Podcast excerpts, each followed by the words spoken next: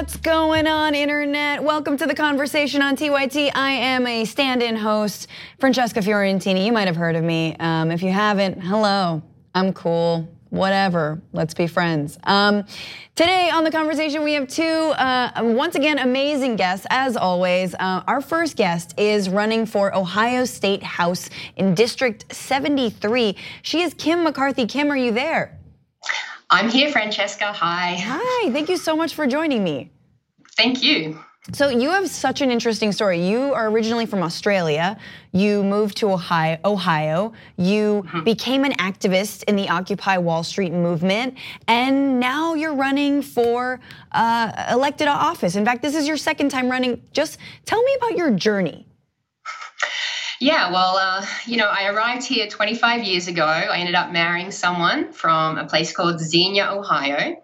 And um, having grown up in Brisbane, Australia, you know, I was used to um, a certain um, life, I guess. When I came here, um, my first job was as an employer and uh, my the man I married had his own business, and I'm an accountant by trade. So I started working in that business, and um, the things that kind of struck me initially was firstly that um, he was telling me we were responsible for our employees' healthcare needs. and I was like, seriously? Um, also, he told me that we were able to decide how much paid time off they got. And again, I was like, wow, this is nothing like I experienced. Um, but okay, I just went with the flow and um, tried to fit into my new country. Right. Um, and, you know, when Occupy Wall Street started in 2011, um, that really kind of um, lit a spark inside of me. And I got really involved in our local group called um, Occupy Dayton, um, Dayton, Ohio. And that really kind of kicked me off um, with activism on the federal level. But then in 2016, when Trump was elected, um, I walked out of our local county uh, polling booth and I was just could not believe how many of our local seats um, were going uncontested. Mm. There was mm. no Democrats on the ballot. It was just Republican all the way down the ticket. And I was like, what is going on here? So mm. that was when I decided that, you know, maybe I should start looking a little closer to home. So um, I started attending the local county commission meetings and, you know, standing up and asking questions of them and, you know, trying to work out what was going on, why there were no Democrats in my county. So, you know, it didn't take long for the county commissioners to grow weary of my constant questioning. and one week, when I was standing up asking another question of them, uh, one of them looked to me and said, You know, if you don't like what's going on here, why don't you just run for office yourself? so, you know, um, I think that was a bit of a challenge. So I was like, you know what? I think I can probably do yeah, this. Exactly. I'm watching what you guys do, and I am not impressed. so, so, you, but let me ask, because you're an accountant, right? So you're mm-hmm. an accountant by trade. You became an activist. You then started sort of looking at the books of your state legislature, and I'm assuming you found some very hellish gems in there. Tell me about that whole process of learning where the money in your state was and, and was not going. Right. Well, um, you know, since 2005, um, the Republicans in this state have really had a stranglehold over all of the elections. Um, they offer constant tax cuts to everyone. So, you know, since 2005, they've cut nearly $10 billion from our revenue stream. So um, they have to uh, cut money somewhere. So our local cities, our local counties have really had their uh, funding uh, cut back dramatically. And when I was seeing the impact of that at the county commission meetings, and I looked towards our state legislature and was like, well, what's our rep doing to try to help restore these local government funds that mm-hmm. are really hurting our communities? And, you know, I saw that he wasn't doing anything. I mean, all these people are on the same team, so to speak, right? So I could tell there was this kind of hierarchy where you didn't step out of line and say, hey, state rep, you know, where's our money? Right. These people just put up with it. They were in their seats. They were okay. You know, things were fine for them. But you know, we we have a county um, that is really struggling in many ways. So um, that was when I decided, you know what? That's where the money's coming from. That's where the laws are being written. So I think I think I can run for that seat. And I think that's so important. You know, I think state legislatures often get overlooked uh, nowadays, and uh, now we have seen though the ways that they really are the gatekeepers, even for policy at a national level. Uh, take the Affordable Care Act, for example, whether or not it gets implemented fully is so much up to the state legislature. So tell me about then your district. Uh, I know that there was a shift in 2016, also um, back when you started getting more politically involved, or at least electorally, because your district is a, mostly a red district, mostly held by Republicans. And then there was a Bernie Sanders moment. yes, there was.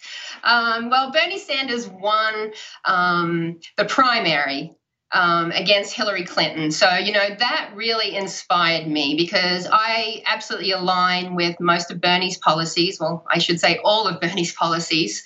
So um, that really gave me um, hope that there was um, there was room for a message like that, a progressive um, economic message in a red county like that. Right. And you know, there, there haven't been any kind of competitive races here. Uh, the Republicans, they basically line up for these seats. Right. And they don't. Um, they don't speak to the issues that people are experiencing. They offer up no solutions. We've had 30 years of Republican rule, one party rule. 22 of those 30 years have been a trifecta where they've held the state house, uh, the House, the Senate, and the governorship. No, so, you know, they don't have to do anything. And when I decided to run in 18, I really put forward a strong progressive message, and people responded because these are the things that people actually are dealing with. No one has spoken to them before about their healthcare issues, about their extraordinarily high property taxes that have gone through the roof in order to fund our schools mm. because our state house does not care for education. Uh, so there, there's yeah. so many. You you've learned so much because this is actually your second time running now for State mm-hmm. House. Um, what did you learn that first time around running, and specifically? I'm interested in your opponents. What are some of the interests that are backing these Republican state reps? Um, what are their donors like? What what did you learn in that whole process? Well, you know, we have the fossil fuel companies. Um, we have, um, you know, you name it, actually, it, it's across the board. Right. Um, right. now, we have lots of extreme legislation being uh, trying to be passed with regards to women's health care. Right. Um, you know, my opponent ran on guns and abortion, right? I mean, that was his two things. He flew the flag and said um, he was pro-life and pro-guns and, tax cuts always. And are those the issues that when you talk to voters in no. your district that they're the most concerned about? No, not at all. I knocked on about well, personally, I knocked on about 8,000 doors in 2018. I had one woman um, reject my knocking because she was pro life. Wow. For the most part, everyone wanted to talk about healthcare costs, um, jobs that were not, um, you know, low quality jobs yeah. Um, with no benefits. It was. Um, you know, it's the same story that we see across the country, frankly. Yeah, and you actually tweeted about this, um, sort of in response to the State of the Union. Uh, I know that you're one of Ohio's representatives, Tim Ryan, right, who was uh, also running for president. I believe one of the many, many. he walked out of the State of the Union and he wrote something like. Um, you know, this is this is all for show. It's basically like um, wrestling. You know, it's all fake. And he said, um, if the economy is so great, why are Ohioans working two to three jobs to make ends meet? And you sort of echoed that and said uh, many Ohioans are living on the edge thanks to part-time gig economy jobs, no safety nets, no paid leave, no retirement. Workers deserve a chance to live dignified lives if elected to your state senate, how would you change um, change that specifically in terms of um, working conditions uh, for Ohioans? Yeah, well, um, we ha- we have to stop giving away tax breaks to corporations who basically have no um, concern for their employees. Um, I think um, a great idea I read about recently was about having you know portable benefits. Mm. Uh, you know, just like Social Security and Medicare. If you're having to work three part-time jobs, you know you don't have the luxury of any kind of safety net. But if we could force businesses to offer all of their employees, you know, retirement, paid time off, um, the basic, um, you know, those safety nets that prevent people from going off the edge of the cliff with one small illness. Right. Um, you know, that is obviously something that would be really helpful for a lot of people. So, how is it looking for you? Just a final question. What does it look like for you this time around? Well, we moved the needle 12 points to the left in just um, one election in 18. Um, we shattered previous fundraising records like six times over. Wow. Um, and I'm hoping if we can do that same thing again, we've won. And this time, uh, it was I was against a three-term incumbent last time, and um, it's a brand new person this time. So uh, I think um, we have a much better shot. And people know that I'm here for the duration. You know, right. I'm not doing this because I want a career. Um, I really want to um, bring a better quality of life to the people of Ohio because they deserve the same rights as people across the world. You know, I feel like I always say to people, if you guys knew how good other countries have it, you would not put up with this. That's a great entry point. I would lead with being from Australia and yeah. then talking about all the benefits over there. Thank you right. so much, Kim McCarthy, running for Ohio State House, District 73. Find out about her campaign, Kim McCarthy, uh, OhioOH.com. Follow her on Twitter, all the things. Thank you so much for being with us. Thank you so much. I appreciate you having me. Absolutely. Oh my gosh, once again, a great interview. I think it's mostly me, uh, but we have to take a break and we'll be right back.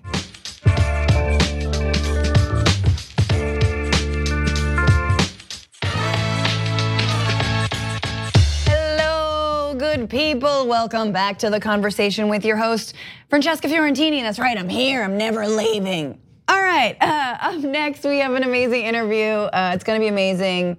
Uh, I'm speaking like Trump now. Uh, but no, our next guest is the president and CEO of an organization called fairvote.org. Uh, welcome to the program, Rob Richie. Thank you, Francesca. Great to be on. Yeah, thank you for being here. Just, okay, tell us what is Fairvote? What do you guys do? So, Fairvote's been around uh, since 92, and I have been part of it. So, we haven't succeeded yet, uh, but we are trying to raise big structural reform ideas that are really catching on. Uh, the biggest one of all is proportional representation to change congressional elections or legislative elections. So um, if you get 20% of the vote, you should get one out of five seats, and there's ways to do that. There's a bill in Congress called the Fair Representation Act. We help get the National Popular Vote plan going to reform the Electoral College, wow. automatic uh, voter registration. Um, but what's really moving uh, most of our agenda right now is the idea of ranked choice voting, the instant runoff ballot as Rachel Maddow was just saying, uh, the one, two, three system, but they're using it in Maine now for presidential, congressional elections. Yeah. Um, most of their primaries, and we think it's a great idea for for a lot more There's of our voting. so much to reform with our electoral system. You mentioned like four of them right there, and I'm so let's just hone in on that. Um, yeah, ranked choice voting. I think uh, I you know I, I come from San Francisco. We ranked choice voted in our last mayor. It it worked not in the favor of the candidate I wanted, but it, it seemed to be more of a democratic process than it was going to be. Um, explain ranked choice voting uh, and, and what it does to democracy. So, quite simply, it gives voters this extra power of being able to do more than just vote for one. So, the you know Democratic presidential field right now is a great example. There's actually more than two people, as people may have noticed, and you know you get opinions on on more than one person, and you see coalitions, you have a first and second and third choice, you have these opinions about the candidates, and you have a system that just truncates what you could do of just voting for one, except for a few states that we can get into We're actually going to use ranked choice voting this spring. But um, ranked choice voting would allow you to to rank candidates, and that simple act of being able to do more with your ballot really changes your relationship with candidates because they now know you can not only have a first choice, but you have a second and third choice that might make a real difference, or fourth choice even.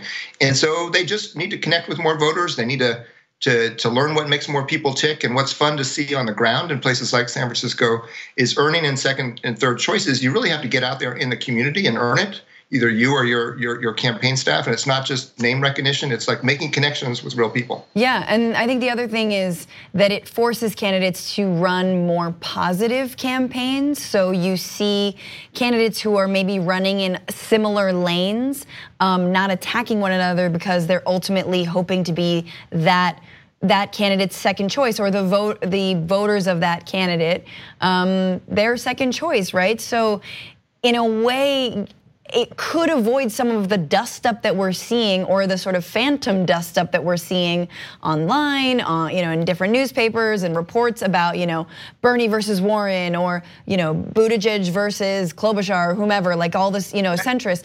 So, so that's actually happening, you're saying, in 2020. Yes, it's really exciting for us. Um, not the biggest states, but ones we care about Alaska, Hawaii, Wyoming, mm-hmm. and Kansas. Uh-huh. Their Democratic state parties are all using ranked choice voting, three of them on Super Saturday, in the first Saturday in April.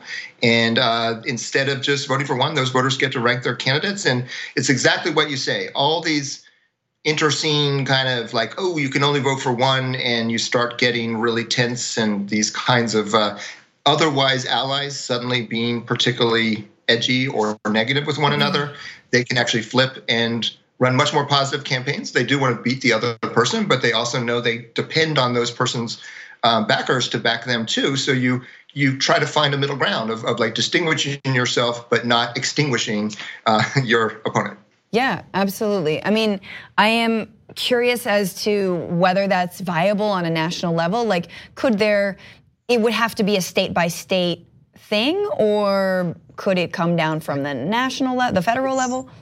Go national. Um, so Maine is using it for president uh-huh. uh, in November uh-huh. and Congress and Senate. And they did that in their state. But there is a bill in Congress, the Ranked Choice Voting Act. Uh, has some uh, great members like Jamie Raskin and Ayanna Presley, and about a dozen members are on the bill.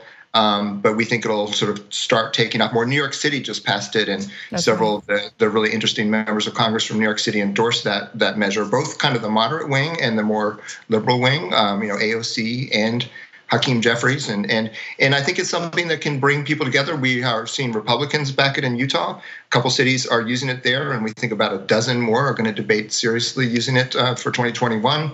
It really makes a lot of sense for any any contest where you have more than two choices, yep. which I think is a good idea, um, is a great one to use ranked choice voting. Yeah, for sure. I mean, and that gets to, I think, the heart of what is so wrong with our political system is not just this winner take all um, uh, system, but the fact that we have two parties, right? And I think one one proposal that you all have at Fair Vote is proportional representation, which my mind immediately goes to does could that pave the way for another party? If it's not this winner take all system you no longer have the idea of a spoiler candidate. Just explain proportional representation. How has it been implemented in places that it has? Yep. It's a really uh, one is it's very common around the world, um, and yeah. uh, so just today, Ireland was using a form of proportional representation that is embodied in Congress in this Fair Representation Act, mm-hmm. HR thousand, um, and that one's actually ranked choice voting in districts, legislative districts that elect more than one person. So let's say Connecticut, where there's five seats, and you'd run out large in Connecticut, and if you got about 20% of first choices, you would win right off the bat because that's one out of five and let's say two like-minded candidates got each got about 10%, they would have enough votes together to get 20%. And a third party and an independent can hold the major parties accountable. They don't split the vote, but they also can now win with you know about a fifth of the vote. And the major parties are leaving key issues behind, not talking about things we all care about. They are going to be there's a chance for voters to express what they want, get what they want, and if one out of five people wanted in Connecticut, then they would be represented. And so, if the major parties are not responsive, yes, we would get new new, new parties uh, winning seats. And in Connecticut, is that on uh, the state legislature level?